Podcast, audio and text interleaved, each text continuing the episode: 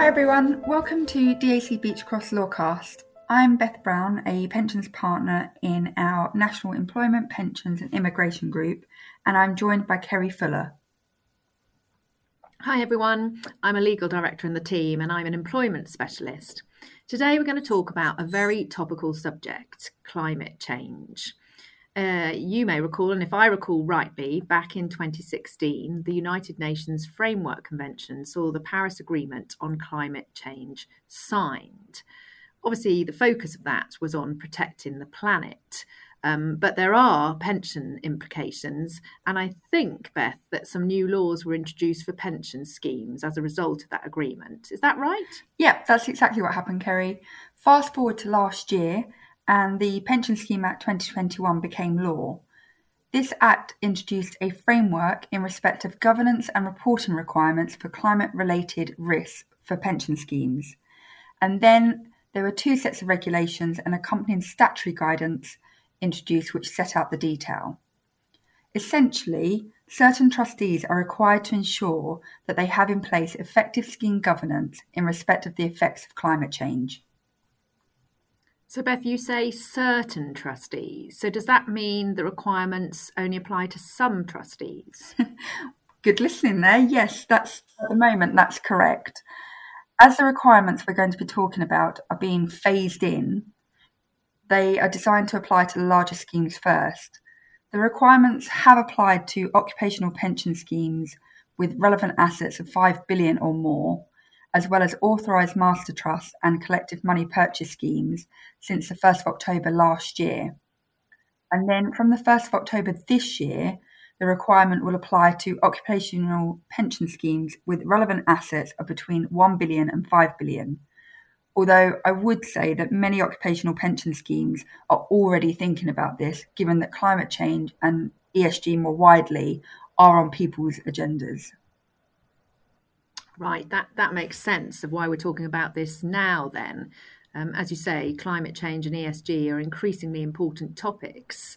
And October 22, when the next tranche of occupational pension schemes will need to comply with the requirements, will of course be here before we know it.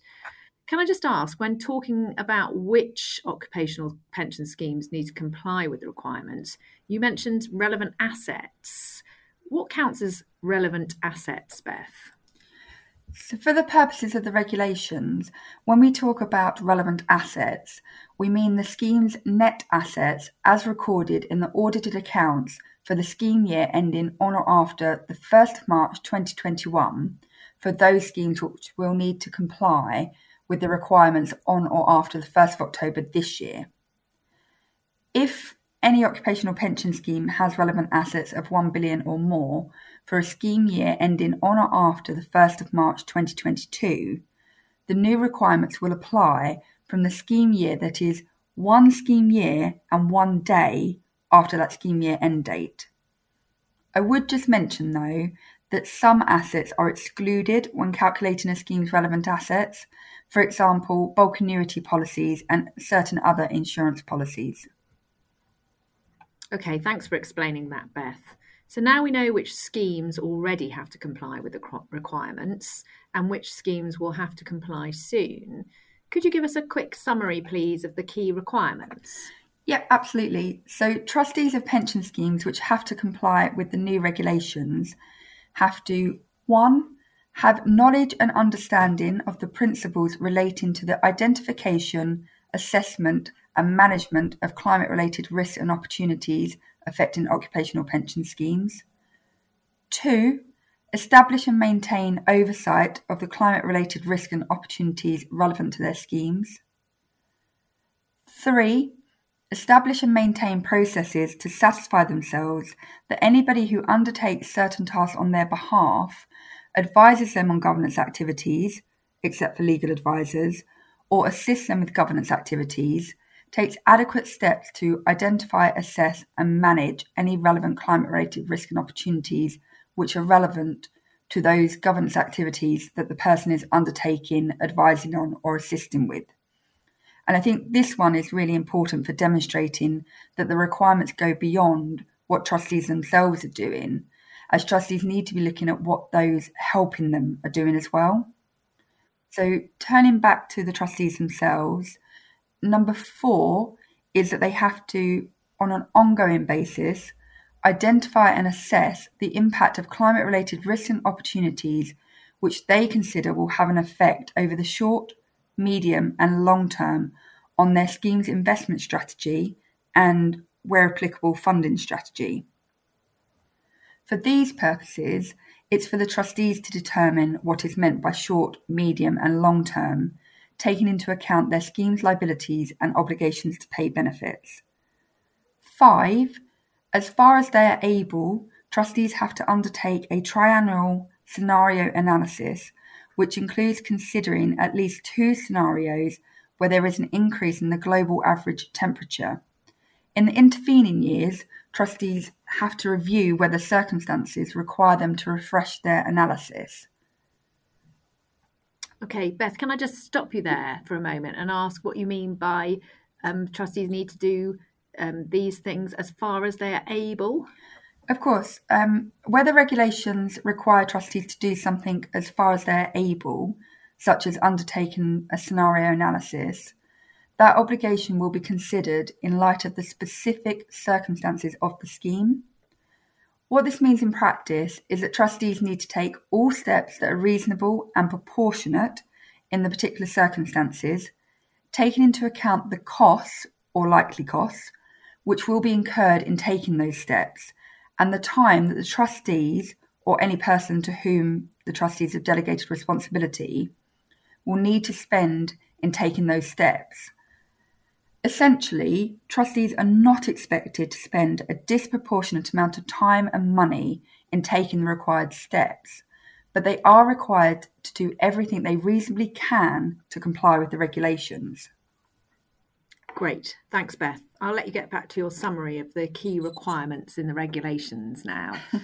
Thanks, Kerry. So, we were just talking about the requirement for a triennial scenario analysis. So, I think the next one I was going to mention was that trustees must establish and maintain processes for identifying, assessing, and managing climate related risks relevant to their scheme. And this needs to be done as part of the scheme's overall risk management because climate change is not a standalone consideration. Trustees also have to select climate related metrics, including at least two emission based metrics and one additional climate related metric. Then, as far as they're able, trustees must obtain data required to calculate their chosen metrics on an annual basis and use the metrics they have calculated to identify and assess the climate related risks and opportunities which are relevant to their scheme. They must also set a target for their scheme in relation to at least one of the selected metrics and, as far as they are able, measure their scheme's performance against the chosen target annually. And finally, with regard to reporting all of this governance, trustees must publish a report setting out various prescribed matters relating to their scheme's climate related governance, strategy, and risk management processes. This report has to be published within seven months of the end of the scheme year each year, and it must be signed by the trustee chair and be published on a publicly available website which is accessible free of charge. Wow, uh, you stopped using numbers, but we got to nine there in the summary. So it sounds like trustees of schemes need to be doing an awful lot, Beth. Yeah, there are a lot of new requirements, but I think once trustees have processes in place, it will soon become a natural part of running an occupational pension scheme to have that effective governance in respect of the effects of climate change in place and then report on that governance. I would also note that there is some statutory guidance which accompanies the new regulations, and trustees must have regard to this statutory guidance in complying with their climate related risk governance and reporting requirements. Even if trustees aren't required to comply with the new regulations, but they're choosing to do so voluntarily, they may still find the guidance really useful. That makes sense, Beth. Um, could you tell us a bit about this guidance then, please? Yeah, the, the guidance helpfully provides an overview of the requirements under the regulations and then it offers insight and guidance on what trustees actually have to do to comply with the requirements. It also makes the point that while trustees are not obliged to consider or follow the pensions climate risk industry group's non statutory guidance, that guidance has a lot of, it's very practical in its nature, which means trustees may find it helpful. And the statutory guidance also talks about the new requirements under the regulations as activities that trustees must, should, or may undertake.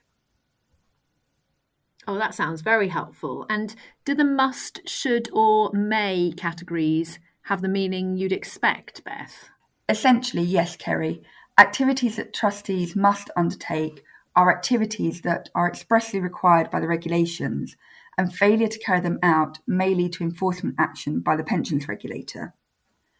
Activities that trustees should undertake are those that they are expected to follow, and if they choose not to do so, they should include a concise description of their reasons in the relevant section of their annual climate risk report. Then, activities which trustees may undertake are activities which they are encouraged to follow, but if they choose not to do so, they don't have to explain their reasons for this in their annual climate risk report. The final point I would make about the statutory guidance is that it provides, as I say, insight and guidance on a range of topics, such as what, as far as they're able, means, as well as considerations for approaching scenario analysis and for publishing the governance report. Great, that sounds very helpful then. And you mentioned that the pensions regulator can take enforcement action if trustees don't comply with the activities they must undertake. So, what happens if trustees don't comply with their obligations under these regulations? As you would expect, Kerry, the pensions regulator will be able to serve a compliance notice on trustees, directing them to take or refrain from taking specific steps. However, it's worth noting that the pensions regulator will also be able to issue a third party compliance notice where it thinks a breach is wholly or partly due to a third party's act or omission, and that act or omission is not itself a breach.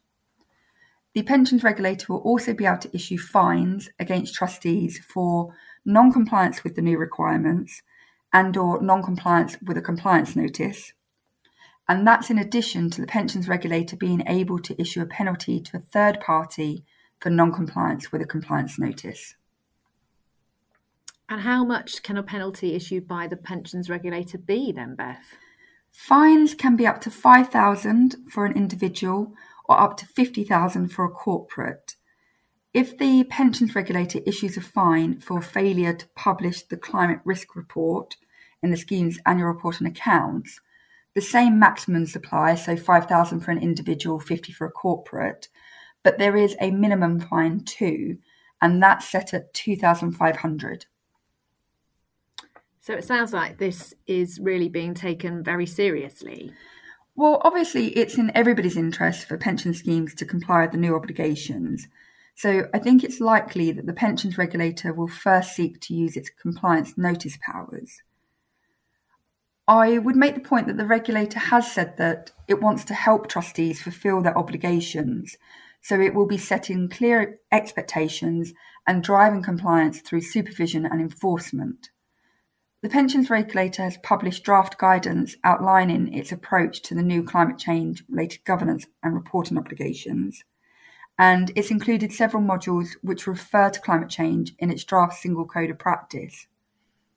Also, it's expected that trustees' TKU will be developed through climate change being covered in the regulator's trustee toolkit.